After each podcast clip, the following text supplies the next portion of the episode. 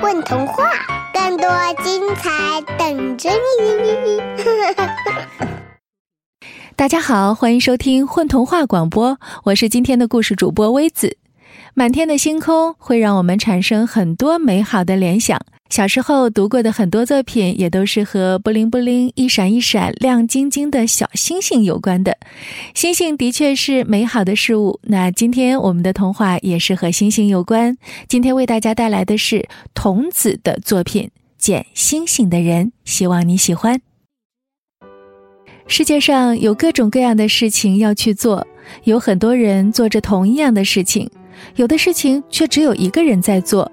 比如，全世界有那么多人做着作家，写着如同你正在读的这个故事的许多故事，但是全世界只有一个捡星星的人。你小时候也许遇到过一个捡星星的人，他从你面前经过，左手提一个小罐子，罐子里有些东西在微微的发着光，而且在他走动时发出叮叮当当悦耳的声音。那是什么呀？你仔细抽了抽鼻头，睁了睁大眼睛，趁他不注意，还把手指头飞快地探进去碰一碰。哦，那是什么呀？不是刺猬，不是糖果，不是橘汁，也不是一串会响的铃铛。但是他只是转过头朝你微微一笑，眼睛向前张望着，似乎看见了什么不一样的东西，加快脚步走过去了。你眼巴巴地看了一会儿，就忘记了这回事儿。是的，那时候你太小，不知道他是捡星星的人。他手里的小罐子装着的不是别的，是他捡来的星星。那是你还很小很小的时候，或者你还没有来到这个世界上的时候，天空里的星星远远多过现在。那时候一到晚上，星星们就急急忙忙亮起来，挤挤挨挨地占着自己的位置。他们是如此繁多，如此拥挤，不小心扑通就挤掉一颗，从天上掉下来，不知道掉在哪儿的地面上了。捡星星的人，那时候他还不是捡星星的人。那时候他还是个小孩儿，他的名字可以是土豆、小布丁、阿布或者木娃，你可以假装他也叫浆果。就在自己家的院子里，用打水的小罐子打来一罐水，那是妈妈送给他的小罐子，罐底和罐口分别还浸着一圈花纹。他坐着，痴迷地仰望着怎么也看不厌倦的星空。这时候，扑通。一颗星星掉下来，刚好掉进了小罐子里。他惊讶极了，低头瞧见罐子里微微晃动的一小堆星星的倒影。在天空显得那么明亮的星星掉下来，却再也不想闪闪发光了。他好像很喜欢这个小罐子，在罐子里的水面微微打了两个旋儿，就沉入罐底，安静地待着了。罐子底像开了朵微光闪烁的花儿。他使劲地摇了摇，然后果断地把手伸进罐子里去，捞出了那颗星星。他没有像小狗那样咬他的手指，没有像小猫那样挠他的手背，也没有像小鱼那样滑溜溜地逃开，没有像小鸡那样叽叽喳喳地尖叫。所以你瞧，一颗星星一点儿也不可怕。他温驯地待在他的掌心，照进了他的眼神深处。他痴痴地盯着他看，怎么也看不够。他知道，从天上落下来的东西，包括雨、雪、冰雹和小星星，都是那么令人快活，都是礼物。虽然光芒已淡，但谁都看得出来，这是一颗星星。如果穿起来挂在脖子上，那夜晚一定会很漂亮。他把罐子里的水轻轻倒在盛放的紫茉莉花下，把星星放回罐子里。因为他觉得他还是更喜欢待在罐子里，而不是被挂在脖子上。啊，如果这里掉下来一颗，那它们也会掉到别处吧？这样的话，我得赶快动身去把它们捡起来喽，要不然它们会很快被泥巴和落叶掩埋起来，被灰尘遮盖，或者被别的人当做奇货可居的东西拿去卖钱。他这样踌躇满志地想着。他说走就走，没有犹豫地和妈妈告别，然后就提着他的小罐子走出了家门，走进世界里去了。你知道那时候天空的星星确实比现在多得多，所以总是不小心就挤掉一颗掉下来。于是他就这样越走越远，而且捡到了一颗又一颗的星星，把它们放进自己的小罐子里。他翻过一座全是洁白的大石头的山峰，在山峰那边的山谷里捡到一颗磕破了一个角的白星星。他驾着一条小船，在辽远的如同世界边缘的海面上捡起一颗不肯沉入海水中的蓝星星。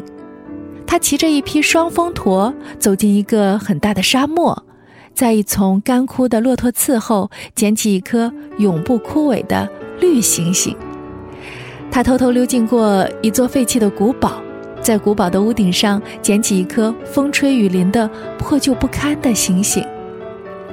慢慢的，他的心里好像听得到、看得见掉落下来的星星发出的声音和微光，总是能准确无误地发现它们的踪迹，如同他们在天空时那样，无论他们究竟在何处。他到处跑来跑去的捡呀捡呀，把它们装进自己的小罐子。每装进去一颗，就觉得内心又多了一分沉甸甸的喜悦和安稳。他忘了自己还可以有别的事儿去做，但是他不再需要去做别的事儿了。有一天，当他似乎又在心里看见一颗星星发出的微光，并追寻着它的痕迹找呀找呀，不小心。撞到了国王的身上，国王的身边站满了侍卫，他们很不高兴，因为国王阻止了他们把这个直冲冲的向国王走过来，哪怕冲撞了国王，仍然看上去懵懂天真的少年抓起来关到牢里去。别担心，他不是故意冲撞我的。国王微微低头看着这个少年，少年抬起头，惊讶地看见了国王头顶的王冠。对，对不起。他结结巴巴地对国王说：“因为他刚才一头撞到了他身上。”但是紧接着，他的脸上露出欢喜的神色来，他的心看见国王身上藏着一颗星星。你要做什么呢？我，我在捡星星，把天空掉下来的那些星星捡捡起来。少年的眼睛仍然盯着国王身上。去吧。但是少年没有走开，继续盯着国王。国王又转过身来，饶有兴趣的、威严的看着他。我能否，能否讨要您带着的那颗星星？哦，为什么？你要它做什么用呢？少年张口结舌，他从来没有想过这个问题。把它做成宝石，还是用它们为自己换取更多的东西？如果你说的很有道理，我就把我的这颗星星交给你。国王的那颗星星镶嵌在他的权杖上，被用来当做那根纯金权杖上最闪耀的一颗宝石。都，都不是。少年低着头，但是不肯撒谎。我从来没有想过要把它们换取其他东西，我只是喜欢把它们一颗一颗捡起来，放进我的小罐子里。国王盯着他看了一会儿，不发一言。最后，他从自己的权杖上把那颗星星宝石掰下来，丢进少年手里的小罐子。诺，拿去吧，它是你的了。国王说，他拍拍手，和他的侍卫们远去了。从此以后，别的偷偷喜欢把星星镶嵌成珠宝的人，也不再保留这个爱好了。他们很快失去了对星星珠宝的兴趣，把自己的星星也都弄了下来，有的藏起来了，有的扔掉了，有的在遇到少年的时候就大度地交给了他，因为人们都知道了他是经过国王认可了的捡星星的人。捡星星的人，捡星星的人。比他小很多的孩子们追在他身后，笑嘻嘻地唱着喊着。在野外的星空下，星群中也有起伏的低吟哼唱着这句话。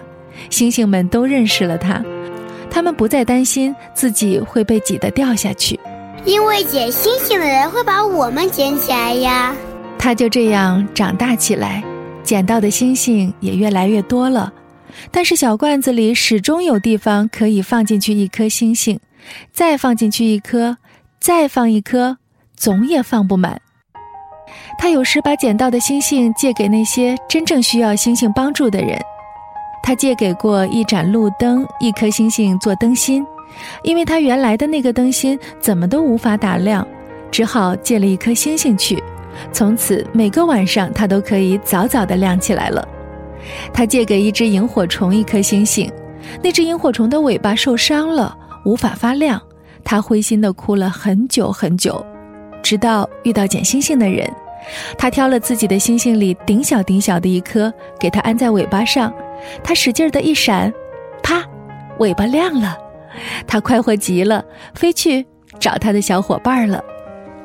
他借给眼睛花了的老婆婆两颗透明的星星，给她放进老花镜的镜框里，于是她又可以让棉线穿过针眼儿了。在休息的时候，他会把星星们一颗一颗掏出来，用泉水和草叶轻轻地擦洗，让它们干净如昔。他一颗颗地数着它们，回忆着它们的来历。它们曾经待在各种各样的地方，而现在都安安静静地待在小罐子里。虽然没有什么用的样子，但是待在小罐子里和待在天空里一样呀。你们在天空闪烁的时候也没有什么用呀。捡星星的人这么说，他也是这么想的。于是他继续到处来来去去，捡着越来越少的星星，偶尔借出去一颗，他的小罐子仍然一直装不满。他的年纪越来越大了，后来又越来越老了，他很老很老了。在一个晚上，他升起一堆火。烤着他僵硬的不能伸直的小腿，一边回忆着所有的往事，一边低下头去，想最后一次看看他的星星。多么神奇呀！罐子底部慢慢的出现了一个闪闪发亮的漩涡，像夜空里的星空被装进了罐子里。从前安安静静的星星们醒来了，它们像深海鱼群，追随着明亮的漩涡。活泼地游起来，跳起来。现在你可以走到他身边去，请求他让你看看他的小罐子了。他或许会眼睛发亮地看着你，把整个小罐子都送给你，并告诉你星星真正的秘密。这时候你要记得轻轻在他耳边告诉他，你的小名叫土豆、小布丁、阿布或者木娃，或者。跟捡星星的人一样，也叫浆果。